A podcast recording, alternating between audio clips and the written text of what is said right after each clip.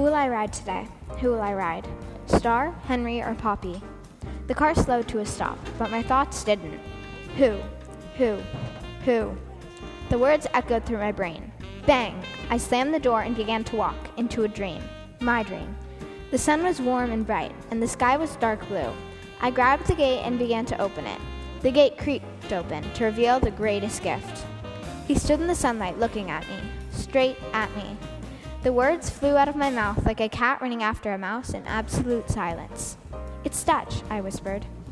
My teacher, Kathy, nodded and smiled. It's not possible. It can't be. I knew I jumped two feet yesterday.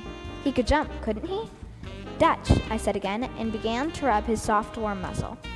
I mounted, and we began to walk to the jumping ring. D- when we entered, I noticed that two other girls were riding with me.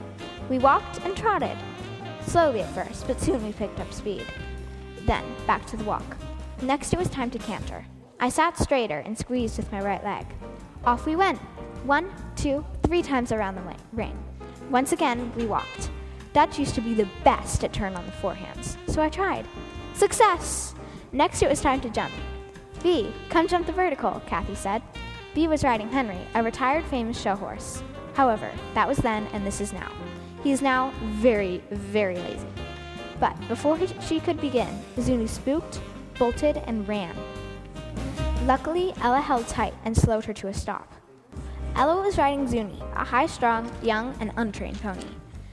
B began at a trot and jumped. Good job, but remember, you can't jump for him, Kathy remarked. Next, it was Ella's turn. Zuni wanted to canter a lot. She held her he- head high and her step was jolted and dainty.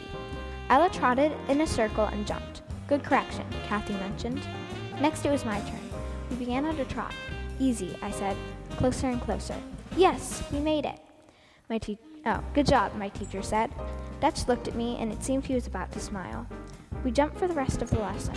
After the lesson, I cooled him down and dismounted. I gingerly untacked him and walked him to his stall. He looked beautiful just standing there, and I remembered how much I missed him. I began to walk away, and he whinnied to me. I smiled and kept walking. One thing most people don't know about horseback riding is that it's a partnership. And if you don't trust your horse, you're going to end up on the ground, and no one can break it.